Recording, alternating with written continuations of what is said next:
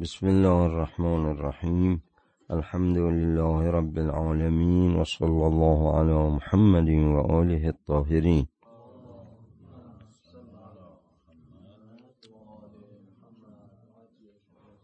یکی از اعمال ماه رجب خوندن دعاهای متنوعی که در این ماه شریف آمده. از جمله دعاها دعایی است که امام صادق صلوات الله و سلام علیه فرمودند که این دعا رو در هر روز از روزهای ماه رجب بخوانید. این دعای شریف از این جمله شروع میشه که آقا میفرمایند خواب الوافدون علی غیرک. خدایا اون کسانی که در خانه غیر تو را می‌زنند و حاجت خود را به سوی شخص دیگری غیر از تو می‌برند بدانند که اینها به خیبت و ناامیدی کارشون به نهایت خواهد رسید. یعنی تا اراده و مشیت خدا نباشه اگر انسان تمام امیدش به غیر خدا باشه بداند که موفق نخواهد شد و باید بیاد. و از راه خدا حاجتش رو بخواد. اگر هم کمکی از غیر خدا می‌خواد کمک از باب مجرای سبب باشه. اول لا ان یجر الامور الا به اسبابها از باب اینکه مجاری امور از طرف خدا به دست همین بندگان اجرا میشه. این با شرطی است که اون شرط این که این رو مجرای خدا بدانه. اگر مجرای خدا ندانه و تمام امیدش به این باشه که من اگر رفتم سراغ فلانی او همه کار من انجام میده بداند که به خیبت و ناامیدی خواهد کارش رسید. و این تجربه شده. تجربه شده. اونایی که تمام امیدشون به غیر خدا بوده و بندگان خدا رو مجرای کار خدا نمی‌دونستن. اینها کارشون به نتیجه نخواهد رسید. این امر تجربه شده است. جمله دوم و خسر المتعرضون الا لک. تقریبا این جمله دوم هم تأکید می‌کنه مطلب جمله اول رو. و همینطور اون دو جمله بعدی اونها هم تأکید همین مطلب هستند. در این جمله دوم امام صادق علیه السلام میفرماید که اونهایی که خودشون رو معرض شخصی قرار میدن برای اینکه از او بخوان حاجتها و نیازهای خود را تأمین کنند بدانند که اینها هم به خسارت و زیان خواهند رسید. الا لک. مگر اون که در نیتش این باشه که فقط تو رو ببینه در حاجتها و نیازهای خود. اگر هم سراغ غیر از خدا میره او رو به دید توحیدی و خدایی می‌بینه. و ضاع الملمون الا بک. همچنین اونهایی که المام و اصرار دارن که حتما باید به نتیجه برسه کارشون نیازشون اونها بدانند که فقط بکه یعنی به سبب خدا می‌تونن برسن. اگر که در نیت و فکرشون غیر خدا باشه بدانن که کارشون ضائع خواهد شد. یعنی اون مقدمات کار و اون همه همت و اون همه تجیه وقت و اون همه سعی می‌کنن که بالاخره برن یکی رو پیدا کنن برای کارشون بدانن که اگر امیدشون به تنها به بنده خدا باشه به جای نخواهند رسید. این هم جمله سوم در این دعا. و اجدب المنتجعون الا من انتجع فضلک. میفرماید امام صادق علیه السلام کسانی که فضل خدا رو کرم خدا رو در حاجت ها و نیازهای خود نبینن و سراغ غیر خدا برن و انتجاع و طلب رو در خونه غیر خدا ببرن بدانن اونها به جدب خواهند رسید. جدب یعنی قحطی. قحطی سال رو میگن جدب. اینا به قحطی یعنی دستشون خالی خواهد بود. پس همه این چهار جمله تأکید داره اینکه ما نیتمون رو باید خالص کنیم برای خدا.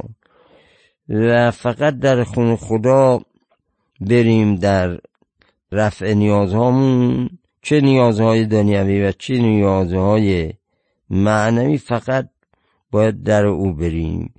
و به هر چیزی به دید توحیدی و خدایی نگاه کنیم. البته اینجا یه مطلبی و نکته هست این که وقتی میگیم علا غیرک الا لک الا بک الا من انتجع فضلک این جمله ها می‌خواد منحصر کنه تمام طلب و خواسته بنده رو در این که باید رفت و در خونه خدا رو زد فقط.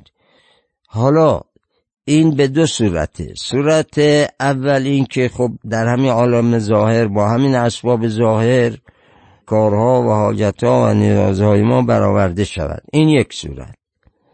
صورت دوم این که ممکنه رزق غیبی باشه.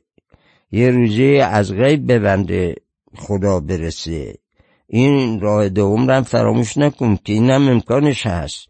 یعنی امکان این هست که از غیب بدون اینکه در ظاهر ما فکرش کرده باشیم یه دفعه از راهی که ما اصلا امیدی نداریم از اون راه حاجت ما مطالب ما خواسته های ما نیازهای ما برطرف بشه.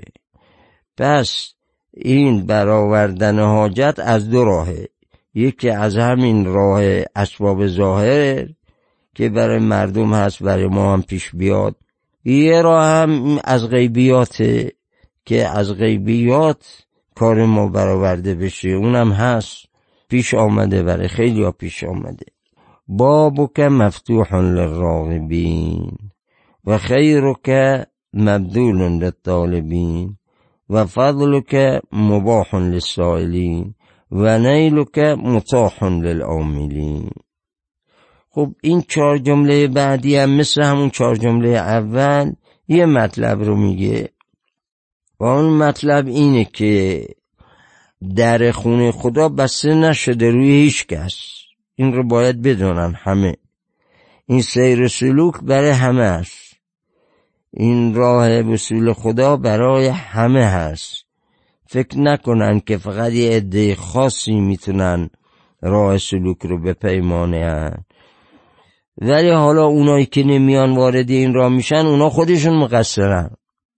اونا خودشون نمی‌خوان بیان. نمیان. درست؟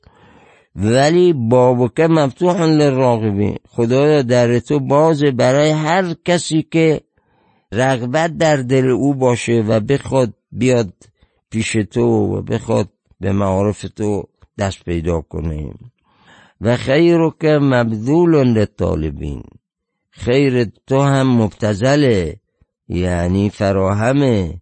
برای هر طالبی که بخواد طلب کنه و بیاد خیرات تو رو بخواد بهش برسه. و فضل که مباح لسائلین فضل و کرم تو یه چیزی که مباح مباح برای هر سائلی هر گدایی که بیاد در خونه تو این کرم تو برای او باز مباح مثل آبی که مباح برای همه. میگن چند چیز هست که اینا مباح برای همه. آب آهن خاک حواس اینا نمی‌تونه کسی از محصول کنه اینا رو محدود کنه. یه چیزیه که بین المللیه برای همه بندگان خدا. چه کافر چه مسلمون. کافر و مسلمون باید از هوا استفاده کنن. کافر و مسلمون از خاک دنیا باید استفاده کنن. کافر و مسلمون باید از این آبی که تو این دریاها و رودخانه ها هست باید بهره ببرن. چرا؟ روز آشورا قضیه آب در اهل بیت این گونه سخت آمد که در روایات مقتل آمده که شما این آب را برای حتی کلاب و خنازیر سگها و خوکها راه دادید که اینا بیان از این آبی که مباه برای همه. از جمله حیوانات این آب رو تناول کنن ببرن. ولی برای اهل بیت برای امام حسین اهل بیتش این رو شما تحریم کردید. تحریم کردید آب رو در حالی که این آب برای همه بوده. آب رو نمیشه جلوش گرفت. درست. و نیلک متاح للعاملین. دستیابی به تو ای خدا برای هر کس که آرزوی این راه رو داره وصول به تو رو داره این فراهمه و جلوش گرفته نشده. بله این مثل همون جمله میمونه که در دعای ابو حمزه سمالی هست که جمله هست که میگه که بین تو و بنده تو هیچ حجابی نیست و هر بنده دسترسی داره به تو. هر وقت که بخواد بیاد پیش تو تو را رو براش فراهم می‌کنه و مانعی نیست. ولی مانع چیه؟ الا ان تحجبهم الاعمال این حاجب و حائل اعمال بندگانه. اینها حاجب شده. چون اعمالشون زشته چون گناه می‌کنن برای خودشون یک مانعی رو درست می‌کنن. و رزقك مبسوط لمن عصاك و حلمك معترض لمن ناواک این دو جمله تغییر مفهوم داره. یعنی مفهوم جمله اول با جمله دوم فرق می‌کنه. برخلاف اون جمله های قبلی که توضیح دادیم. رزق که مبسوطن لما عصاک یعنی خدایا رزق تو تو این دنیا وضعیتش به صورتی است که هم اون بنده ای که اطاعت می‌کنه از تو برخوردار از این روزی و رزق تو هست هم اون بنده ای که معصیت می‌کنه نافرمانی می‌کنه. این یه امر حسی و محسوس می‌بینیم که حتی کفار از رزقهای دنیوی خدا برخوردار هستند. و حلمک معترض لمن ناما حلم تو هم همینطوره که این صبر و حلمی که تو داری این گذشت و عفی که داری این یه چیز عامی است که عرضه میشه حتی اون بنده ای که ناواک. ناواک یعنی دشمن میداره تو رو. و مخالفت می‌کنه با فرامین تو باز هم این حلم الهی شامل او هست که می‌بینیم الان تو این دنیا حتی افرادی جنایتکار برخوردار از حلم و رزق و روزی خدا هستند تا وقتی عجلشون برسه. بنابراین ما یه همچه خدایی داریم همچه خدای مهربونی داریم. این برای اینکه ما متعجب بشیم که خدای ما چقدر رعفت داره چقدر صبر و حلم داره چقدر روزی داره که بخیل نیست و رزقش عامه و حلمش عامه. همه رو می‌گیره. ما وقتی همچه خدای مهربون این گونه داریم باید بریم سراغش. عادتك الاحسان الى المسیئین و سبیلك الابقاء على المعتدین. باز اینجا تغییر مفهوم رو می‌فهمیم. جمله اول میگه که پروردگارا تو عادت کردی به این که همیشه به کسانی که بدکار و گناهکارن احسان کنیم. خب ما هم باید این گونه از صفات خدا برخوردار باشیم. فرمودن تخلقو به اخلاق الله. آیا اینطور هست که اگر زنی به ما اصاعت کرد فرزندی به ما اصاعت کرد همسایه به ما اصاعت کرد ما بگذریم از او گذشت کنیم احسان کنیم؟ گذشت که جای خود داره. اگر یک خلافی کرد ما گذشت می‌کنیم. ولی میگه اضافه بر گذشت الاحسان. باید نیکویی کنی. یعنی اگر فوشم داد بعد گفت به تو ناسزا گفت تو گذشت بکنه از اون گذشته های بدکاری و جفاکاری با تو. از همه اونا چشم بپوش بعدم پاشو یه پولی هم بهش بده یه احسانی هم بهش بکن. یه احسان اخلاقی احسان فعلی برای اون انجام بده که اون برگرده از اون راهی که گرفته برگرده متنبه بشه. کاری که امام مثلا مجتبا با اون مرد شامی کردن. اون همه فوش که با آقا و پدر آقا داد حضرت احسان کردن به او. فرمودن که اگر خونه ای نداری بیا خونه ما. اگر تعامی می‌خوای بیا از تعام ما. معوایی نداری مسکن. این احسان آقا بود. و سبیل کل ابقا علی المحتدین جمله دوم اینه که در این دعا امام صادق میفرمایند ما اون چه از تو می‌بینیم خدایا اینی که افراد معتدیر شما زود اینا رو نابود نمی کنی خدا. افرادی که اینا تعدی کردن از حقوق تو تجاوز کردن غیر تو رو میپرستن. ولی اینها رو عمر میدی بهشون. درباره فرعون نوشتن 500 سال عمر کرد. همین صدام چقدر جنایت کرد چقدر سال حکومت عراق به دستش بود و همین شاه ایران. خودش پدرش چقدر جنایت کردن خاندان پهلوی چقدر جنایتکار بودن.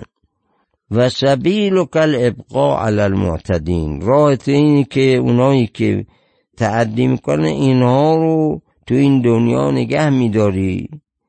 اینم حکمت داره. نمیشه گفت به خدا که خب این شخص که ظالمه باید زود عمرش نابود کنی زود ورش داری. چرا نگرش میداری؟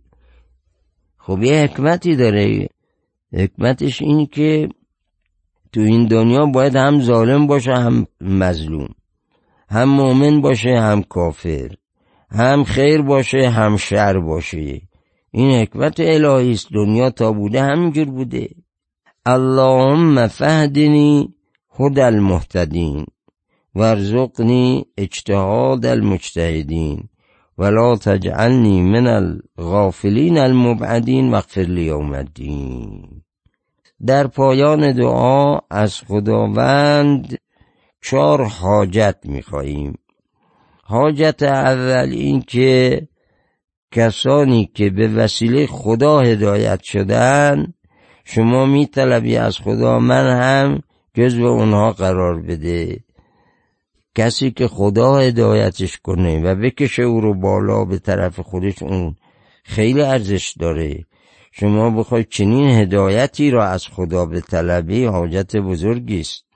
حاجت دوم در این پایان دعا اینه که شما میگی خدایا ارزقنیم اجتهاد المجتهدین. کسانی که در راه رسیدن به تو تلاش و سعی فوق العاده دارن جد و جهد می‌کنن شبانه بیداری شب سهرخیزی رو می‌کشن اونقدر ریاضت می‌کشن برای اینکه به تو برسن من هم از تو چنین جد و جهد و همت و سعی و تلاش رو می‌خوام که نفسم اینگونه باشه. نه اینکه یک نفس تنبلی نفس سسکاری باشه. و اما حاجت سوم. و لا تجعلنی من الغافلین المبعدین. خدا یه وقت نشه که من برم جزو گروه اون افرادی که هم اهل قفلت هستن و هم اهل بعد و دوری از تو هستن. یه وقت ما رو وارد این راه ها و این قفلت ها و این دوری ها نکنی. ما دوست داریم که بنده نزدیک تو باشیم. حاجت چهارم در پایان دعا و آخرین مورد هست. میفرماید امام صادق علیه السلام وغفر لی یوم الدین. این دعا از اقبال سید ابن تاووس جلد سوم صفحه 209 نقل شده و همچنین از کتاب زاد المعاد علامه مجلسی صفحه هشت نقل شده. ببینید تو این حاجت چهارمی مطلبی را از خدا درخواست داریم که دیگه اون مطلب آخرین مطلبه. اگر تو اون مطلب ما توفیقی نداشته باشیم به کلی دیگه کارمون به محرومیت کشیده میشه. چیه حالا اون؟ وغفر لی یوم الدین. یوم الدین یکی از اسماع روز قیامته. یوم الدین یعنی یوم الجزا. مالک یوم الدین در سوره هم یعنی مالک روز قیامت روز جزاست. حالا در روز محشر و روز قیامت اونجا محکمه عدل الهی برپا میشه و بندگان خدا تو اون دادگاه باید محاسبه بشن کی بهشتیه کی جهنمیه. اونجا ما خیلی نیاز داریم خیلی خیلی نیازمند خدا هستیم لذا میگه خدایا در اون روز مرا ببخش. یعنی قلم سفید روی سیاهی نامه من بکش که دیگه اونجا من منتظر نشم ای بازخواست بشم ای مورد مؤاخذه و مجازات قرار بگیرم. اینم روز سرنوشت سازی ساعت سرنوشت سازیه که انسان اینجوری دست گدایی پیش خدا ببره. این چه وقت آدم می‌تونه؟ تا وقتی نفس داره تو این دنیا تا وقتی زنده است باید این را از خدا بخواد. اونجا که بریم دیگه کار تموم اونجا اونجا دیگه اونجا نمیشه آدم به خدا بگه اغفرلی. اینجا باید تو این دنیا باید بگه اغفرلی. چون اونجا حجت تموم کرده بر بندگانش که اونجا دیگه اگر آمدید هیچی. باید مراقب باشید. هرچه هست اینجا خودتون رو می‌خواید به کمال برسونید می‌خواید به صفات الهی اخلاق الهی غفران الهی همینجاست. وغفر لی یوم الدین.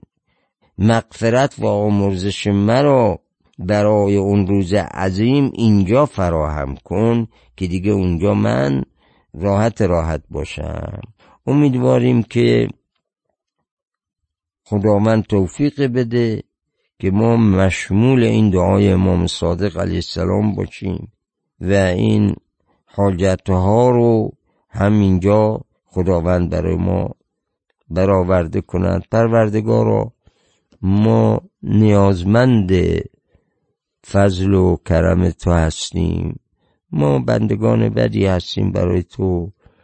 ما به خودمون که نگاه می‌کنیم می‌بینیم خیلی وضعیتمون خرابه. اما به فضل و کرم تو که نگاه می‌کنیم می‌بینیم تو خیلی کرمت زیاده فضل زیاده حلمت زیاده گذشت زیاده. خدایا یه نگاهی به ما بکن. تو حلیمی کریمی این ماه رجب ماه توش برداری است. ماهی است که باید از این ماه به تو برسیم. خداوندا لطفی کن که ما بتونیم این راه سیر سلوک را به نهایت برسانیم. و صلی الله علی محمد و آله الطاهرین.